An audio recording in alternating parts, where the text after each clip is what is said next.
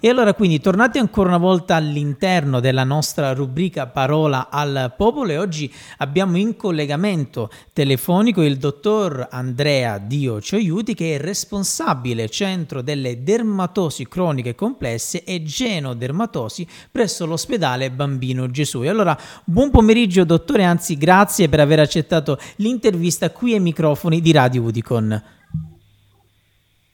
La ringrazio e grazie a voi per questo invito. Grazie, grazie dottore. E allora dottore, con lei oggi andiamo a parlare di prevenzione. Diciamo è una parolina molto diciamo, magica che utilizziamo sia qui a Radio Udicon ma sia nell'Udicon in generale. La prevenzione, come eh, abbiamo sempre detto, è la migliore arma.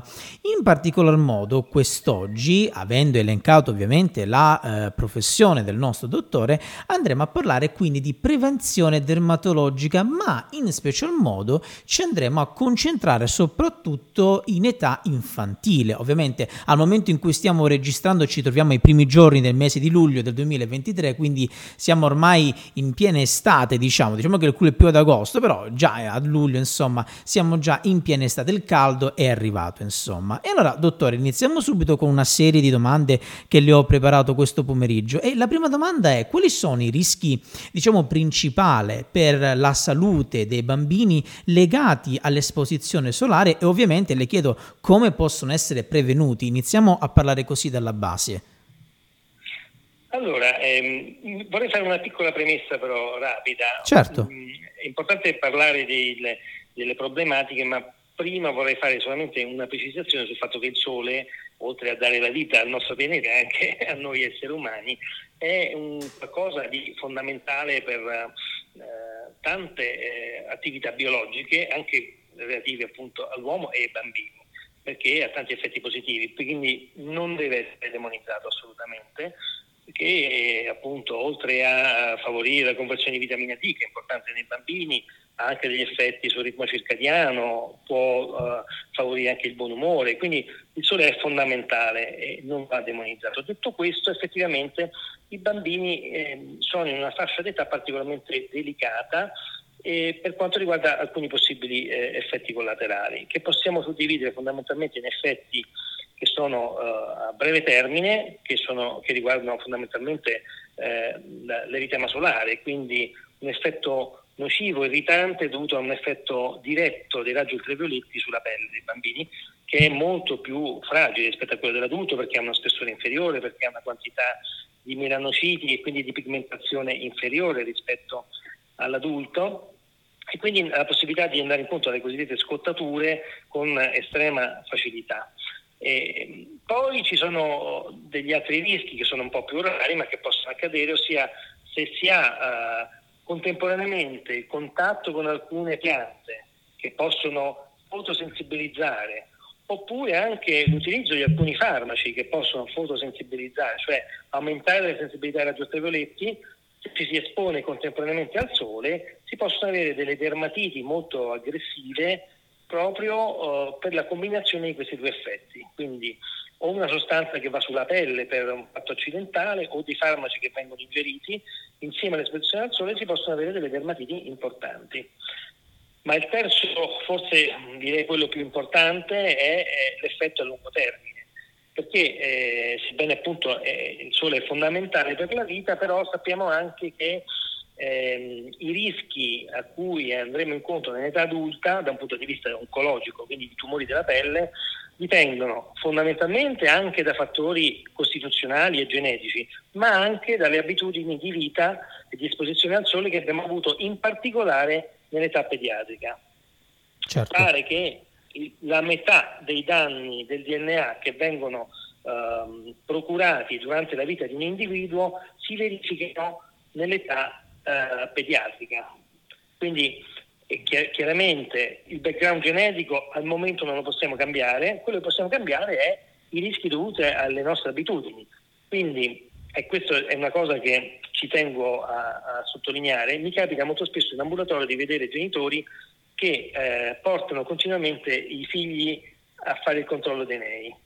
Ora, in realtà, nell'età pediatrica, quando il melanoma quasi una patologia inesistente, quasi perché purtroppo qualche caso è possibile, ma rarissimo, È più importante prevenire i danni che ci porteranno a un rischio futuro nell'età adulta piuttosto che controllare nei che difficilmente possono trasformarsi nell'età pediatrica.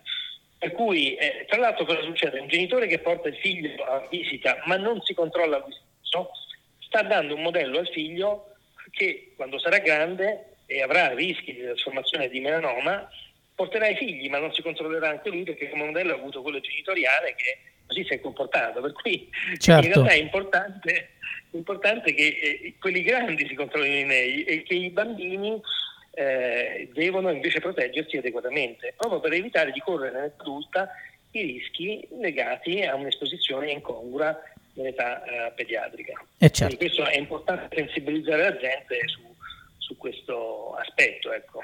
Certo, certo. Ecco, adesso vorrei un attimo parlare quindi di protezione solare. Nel, diciamo, nello specifico vorrei chiederle quali potrebbero essere i fattori che influenzano in qualche modo la scelta magari della protezione solare ovviamente più adatta ai bambini.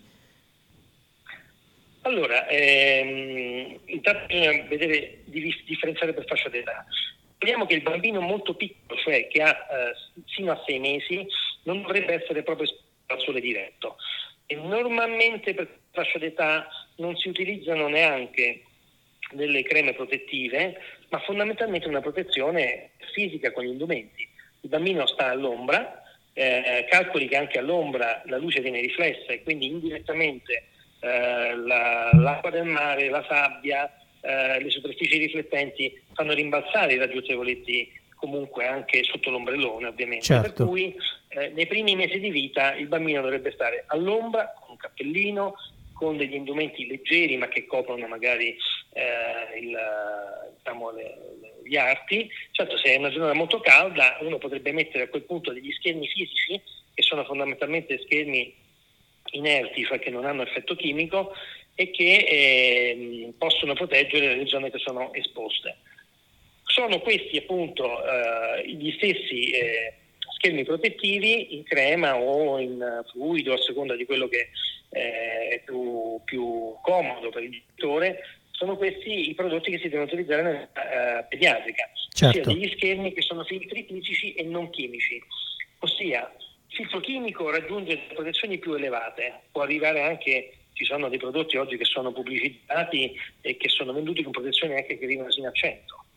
Normalmente il filtro chimico viene dato con un 50 al massimo 50 più, ma non arriva con protezioni così elevate. Per cui nell'età pediatrica direi di accontentarci di eh, protezioni che sono fisiche e che quindi non hanno un'interazione chimica che può avere anche un effetto eh, biologico sull'individuo e può avere stato un allarme tempo fa, per, per la verità abbastanza rientrato, su un effetto anche di ormonale di alcuni prodotti, eh, per cui diciamo eh, in realtà sono prodotti molto controllati oggigiorno, per cui eh, se si va eh, a prendere un prodotto in farmacia di marchi molto diciamo, validi, eh, per linee pediatriche non si corrono rischi di nessun genere. Però se si vuole proprio il massimo della sicurezza direi di um, orientarci verso gli schermi di tipo fisico che sono fondamentalmente eh, il, il, biossido di, di titanio, il, il, um, l'ossido di zinco,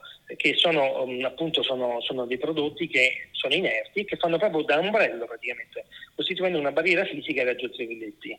E questi sono sicuramente quelli più uh, tranquilli. Se si parla di un ragazzo già adolescente, già cresciuto, quasi un uomo, o una ragazza quasi donna, insomma, a quel punto si possono utilizzare anche prodotti eh, con protezioni ancora più elevate se ci sono ovviamente delle esigenze particolari, ci sono delle patologie che necessitano di una protezione estrema, certo. eh, ci sono condizioni di particolare sensibilità, faccio l'esempio di una vitiligine dove manca proprio la melanina e chiaramente là la protezione dovrà essere molto molto elevata.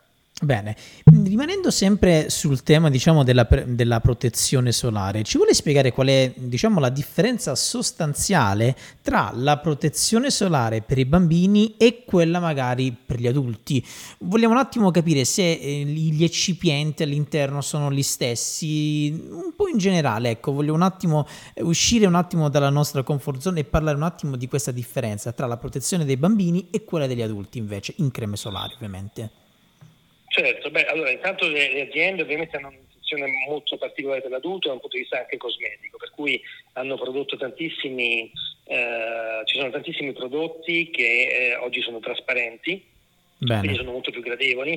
Ci sono prodotti eh, nebulizzati che possono essere particolarmente adatti a, a, per esempio agli uomini nelle zone pelose, che chiaramente non è un problema del bambino. Certo. E ci sono uh, prodotti, come dicevo prima, che eh, riescono a raggiungere nell'adulto delle protezioni estreme fino a 100 perché utilizzano anche dei, dei filtri chimici che hanno un'interazione proprio chimica uh, con, uh, con, con, la pelle e che possono in questo modo raggiungere protezioni molto, molto elevate. Queste sono tutte caratteristiche dei filtri che si possono trovare per gli adulti.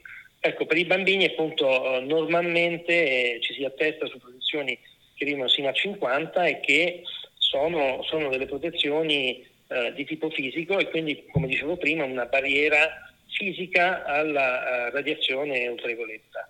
Quindi diciamo siamo un po' più limitati, ovviamente eh, sul bambino si, si, si fa prevalere la necessità della sicurezza rispetto all'aspetto cosmetico, per cui eh, devo dire che non ci sono più quei piastroni con effetto cosiddetto fantasmino che si vedevano certo. negli anni Ottanta, certo. eh, però eh, sono prodotti nettamente migliori anche in ambito eh, cosmetico anche per, per, i bambini. Ecco, un Bene. consiglio pratico, oltretutto, secondo me potrebbe essere quello di eh, applicare questi prodotti al bambino prima di recarsi in spiaggia perché sappiamo benissimo che una volta che si è sotto l'ombrellone il bambino inizia a correre da una parte all'altra certo. e diventa difficile con la sabbia oltretutto certo. applicare il prodotto secondo me nella fase di preparazione a casa mettere la protezione poco prima di andare in spiaggia può essere il momento migliore per avere una, una protezione adeguata e evitare difficoltà poi sulla, sulla sulla spiaggia. Bene, bene, bene. E questo diciamo in sintesi. Bene, bene, bene. Adesso ritornando sempre al nostro discorso, mh, mm, quali sono diciamo i consigli principali che si sente di dare per proteggere i bambini dal sole? Soprattutto in questo caso mi vorrei soffermare durante le attività all'aperto, soprattutto ovviamente nelle ore più calde. Quindi non si parla più comunque sia di mare, ma si parla di attività che possono essere sia anche il mare, però magari altre attività dove. Il bambino è esposto comunque sia ai raggi solari durante le ore più calde, ecco. Certo. Allora, intanto eh, nelle ore più calde non bisognerebbe essere esposti ai raggi solari, se parliamo da ecco. mezzogiorno alle tre per esempio, insomma, eh, sarebbe da evitare perché comunque, soprattutto in Italia, eh, è un problema proprio di tipo ottico, quasi geometrico, nel senso che il sole eh, in quelle ore eh, eh, cade più a perpendicolo e quindi l'intensità dei raggi del sole per ogni centimetro quadrato è molto più intensa. Se mi arriva un raggio di sole al tramonto di sbiego, chiaramente si distribuisce su una superficie maggiore e quindi ha un potere molto molto più blando. Quindi sarebbe da evitare quell'ora. Se proprio c'è insomma, un evento sportivo, eh, un qualche cosa a cui non si può rinunciare, anche se diciamo che nei bambini fare sport nelle ore più calde, pure quello non mi sembra un'idea eh, brillante, si dovrebbe evitare. Eh, in questo caso chiaramente bisogna mettere protezioni, eh, io metterei chiaramente una protezione 50 ehm, e andrebbe applicata questo sì. anche al mare comunque ogni due ore. Qualora fossero attività dove chiaramente eh, ci si bagna, calcoliamo che anche un prodotto che viene detto waterproof eh, nel giro di ehm, dopo un bagno può perdere una protezione di circa 20-30% e dopo un paio di, di bagni anche il 50%, per cui va, andrebbe riapplicato per avere una buona protezione dopo ogni bagno, ogni due ore e dopo ogni bagno. Ecco, questa è una cosa importante e... che ha detto, perché tante volte si sente gente magari dire, essendo waterproof basta che la metto una sola volta, tanto è resistente all'acqua, mi protegge al 100% sempre. Non è così, quindi invece. Non è così. Okay, non è così, chiaramente quello che non è waterproof viene proprio lavato via, nel caso del waterproof c'è una certa resistenza ma la sua capacità di proteggere cala certo. uh, una discreta percentuale dopo ogni bagno, per cui va, va, sicuramente riapplicato. Direi che se ci sono quei bambini che vivono dentro l'acqua, forse converrebbe ogni tanto richiamarli eh, certo. e rifarli giocare nell'acqua, proprio per evitare che dopo magari un'ora che stanno a bagno la loro protezione certo, cade quasi completamente. Certo, certo, certo. poi ecco, per quanto riguarda l'attività sportiva, assolutamente molto utile anche la protezione fisica, nel senso che Calcoliamo intanto i bambini hanno una sensibilità particolare anche agli occhi. I bambini piccoli possono andare, in, non piccolissimi, però un bambino che ehm, magari di 8 anni, l'occhiale da sole anche può proteggere dalle congiuntiviti, dalle cheratiti, insomma ci possono essere delle infiammazioni oculari legate anche raggi ultravioletti. E il cappellino eh, intanto ci protegge non solo dagli effetti di raggi ultravioletti ma anche dal colpo di calore che nel bambino è più facile chiaramente perché sono un pochino più sensibili a queste cose e in più con uh, un cappellino tipo baseball con una tesa protegge anche il viso dai raggi ultravioletti, soprattutto se uno sta facendo attività uh, di tipo sportivo, insomma, diciamo. Per cui certo. uh, anche, anche, un cappellino che, che protegge il viso è sicuramente molto molto utile per, per, sia per il colpo di calore che per la protezione del viso, che sicuramente è la parte più importante da certo, proteggere. Certo, certo, certo. Ecco, mh, nella situazione dove vi è presente una scottatura, no? volevo chiedergli quali sono i segnali, diciamo, più che altro di un'eventuale scottatura solare nei bambini e come intervenire ovviamente in caso di necessità, perché sappiamo benissimo, come ha detto anche poc'anzi, la pelle ultrasensibile dei bambini, ecco, laddove però non ci si è protetti abbastanza, quindi vi è una scottatura, come bisogna intervenire più che altro anche nei confronti del, del bambino, insomma, avendo una sensibilità molto molto alta a livello di pelle? Allora, diciamo, il segno è l'eritema, ovviamente, cioè il rossore della pelle. Perfetto. È molto facile verificarlo perché quando uno vede un colorito più rosso, quello è chiaramente l'eritema, e basta premere con la mano sulla, sulla, sulla, sul dorso, per esempio, del bambino, quando si rilascia si vede proprio l'impronta bianca dovuta al fatto che la pressione toglie un po' di sangue in superficie e lo fa apparire bianco e poi ritorna rosso dopo pochi secondi. Questa è una cartina da, di, di, tornasole per verificare che ci sia effettivamente un eritema solare e questo eritema se è molto intenso può provocare anche edema, cioè gonfiore dei tessuti e nei casi peggiori l'ustione può diventare quasi di secondo grado, quindi con, con formazione di bolle che si rompono con fuoriuscita di liquido e poi erosioni e croste. Questo nei casi ovviamente più estremi, diciamo, ok. Estremi. Da, sì, ma calcoli che nei bambini piccoli è capitato di vedere nel pronto soccorso, quelli più piccoli che sono mm. stati esposti al sole e in, in, in tempi anche non troppo lunghi possono avere dei temi importanti. Eh? Quando si è molto piccoli, insomma, eh, si possono avere anche scottature in breve tempo. Ehm, per quanto riguarda la terapia, chiaramente se è un eritema blando, uno può usare anche le creme emollienti con effetto antinfiammatorio non cortisonico. Se l'eritema è più forte, si useranno creme al cortisone, se è molto esteso, accompagnato anche con edema, eh, dolore, eh, fastidi importanti, malessere anche un po' più eh, insomma, del, del, bambino, un malessere più generale, a quel punto si può arrivare anche, nei casi più importanti, al cortisone per bocca, per sfiammare e eh, ridurre la sintomatologia. Certo. Se ci fossero poi delle, delle, lesioni tipo erosioni, chiaramente vanno medicate, ci vuole chiaramente una visita dermatologica che eh, indichi il, il, modo migliore per ehm, curare le, le, le, ferite. Ovviamente finché l'eritema non è passato non ci si può assolutamente risporre al sole, che capita a volte che alcuni come si vedono migliorati arrivano al sole ovviamente l'eritema a quel punto potrà aumentare rispetto alla prima esposizione con estrema facilità. Certo, perché Bisogna trova già una pelle abbastanza indebolita sostanzialmente.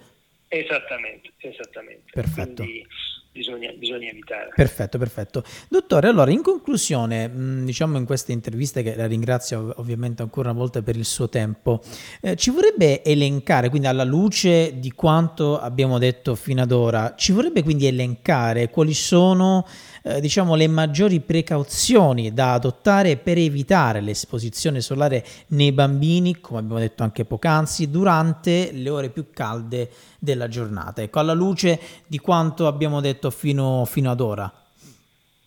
Allora, ricapitolando un po' tutte le cose di cui abbiamo detto come consigli, evitare l'esposizione dei bambini nei primi sei mesi al sole, diretto. Evitare, se possibile, l'esposizione nelle ore più calde, quindi dalle 11, 11 e mezza fino alle 15.30, 16, perché sono ore in cui i raggi sono praticamente concentrati. Se si deve eh, essere esposti nelle ore un po' più calde, usare anche protezioni di indumenti, quindi il cappello con una tesa, con una, uh, diciamo, tipo baseball che protegge il viso, ma ci sono anche vestiti, tra l'altro, ecco, prima non l'ho detto, vestiti molto leggeri eh, che possono avere, eh, fatti apposta per i bambini, quello che si chiama UPF, ossia un fattore di protezione ehm, degli indumenti che può avere, che può essere misurato, quindi sono UPF 50 che equivalgono a una crema 50 più. Questi sono molto utili soprattutto in bambini che hanno delle problematiche specifiche per i quali è richiesta una particolare protezione al sole. Ricordarsi anche che anche gli occhi devono essere protetti, quindi in un bambino eh, non piccolissimo ovviamente che è molto esposto al sole, gli occhiali da sole possono proteggere anche gli occhi. Ricordarsi sempre che anche sotto l'ombrellone c'è una certa eh, esposizione al sole perché l'acqua, la, la sabbia, ma anche ehm, anche situazioni diverse dal mare come la neve, ovviamente c'è una riflessione importante dei raggi ultravioletti, quindi proteggersi anche in, in, queste, in queste, situazioni. Non non, questo, questo non l'abbiamo detto anche, non sottovalutare assolutamente le giornate nuvolose, perché? Perché con le nuvole noi eh, non sentiamo i raggi infrarossi che danno calore e senso di caldo sulla pelle, ma in realtà il raggio ultraviolette passa e provoca comunque danni, anche se noi siamo uh, in una sensazione di mh, piacevole, perché spesso le giornate sono anche magari un po' più ventose, certo. quindi non si ha la, la, sensazione del caldo del raggio di sole, ma eh, il danno a livello biologico avviene ugualmente. Sono le giornate dove spesso ci si può ustionare perché eh, la nuvola filtra molto il raggio infrarosso che non ci fa sentire caldo ma fa passare il raggio ultravioletto. Quindi sostanzialmente ci illude ma in realtà provoca uno stesso tra virgolette danno come se fosse una giornata solare diciamo. Esattamente. Perfetto. Altre perfetto. cose, considerare sempre se si usano farmaci, cosmetici, profumi, eh, attenzione anche a alcune piante, faccio un esempio, spesso non so, l'estate può andare a raccogliere i fichi, i fichi contengono una sostanza, lo psoralene, che eh, quando uno è a contatto con i rami, se poi si espone al sole, può dare delle lesioni veramente importanti. Eh, sono quelle che si chiamano uh, fitofotodermatosi, ossia delle ehm, malattie della pelle legate all'esposizione del sole insieme all'esposizione al latte della pianta che ci sensibilizza alla luce. Quindi attenzione anche a queste cose, oltre ai farmaci. Certo. E poi la, l'esposizione deve essere un po' mh, diciamo graduale, cioè non si può andare il primo giorno al mare dopo un anno e, e stare 12 ore eh certo, sulla spiaggia, certo. dovrà essere in qualche modo graduale. Certo. Quando avremo una bronzatura ovviamente un po' più adeguata potremo esporci un pochino di più. E il, quello che dicevo prima di um, uh, applicare ogni due ore dopo ogni bagno la protezione per, uh, dello schermo solare, sicuramente Ehm, negli adulti ovviamente se, se si ha problemi con alcuni prodotti perché non sono cosmeticamente accettabili, oggigiorno si ha la capacità di trovare prodotti, la possibilità di trovare prodotti veramente ottimi dal punto di vista cosmetico, anche per zone pelose o trasparenti, quindi che non danno fastidio, per cui direi che eh, tutti oggi hanno la possibilità di proteggersi e non incorrere quindi negli effetti eh, negativi eh, dell'esposizione al sole, pur rimarcando che però il sole chiaramente in realtà è fonte di vita, di benessere vitamina D e tante altre cose positive. Certo, certo. Ebbene, dottore, che dirle? Io la volevo ringraziare ancora una volta per il suo tempo, grazie tante abbiamo fatto un excursus al, a 360 gradi parlando proprio di prevenzione, ovviamente, soprattutto in età infantile. Spero magari di risentirci in futuro, perché no, per ritrattare ancora una volta di questo argomento e magari spostarci anche in altre uh, situazioni, magari ancora un po' più complesse, magari entrare nello specifico di altre situazioni ovviamente Radio Udicon sarà ben lieta di riaverla ancora una volta come ospite. Nel frattempo noi la ringraziamo. Grazie tante, dottore. Sono io che ringrazio voi e sono a vostra disposizione. Grazie, grazie mille. E allora quindi ringraziamo ancora una volta il dottor Andrea Diocioiuti, ricordiamolo responsabile centro della dermatosi croniche complesse e genodermatosi presso l'ospedale Bambino Gesù. Grazie tante dottore e noi ovviamente vi diamo appuntamento sempre qui sul sito www.radioudico.org con tutti gli altri nostri podcast.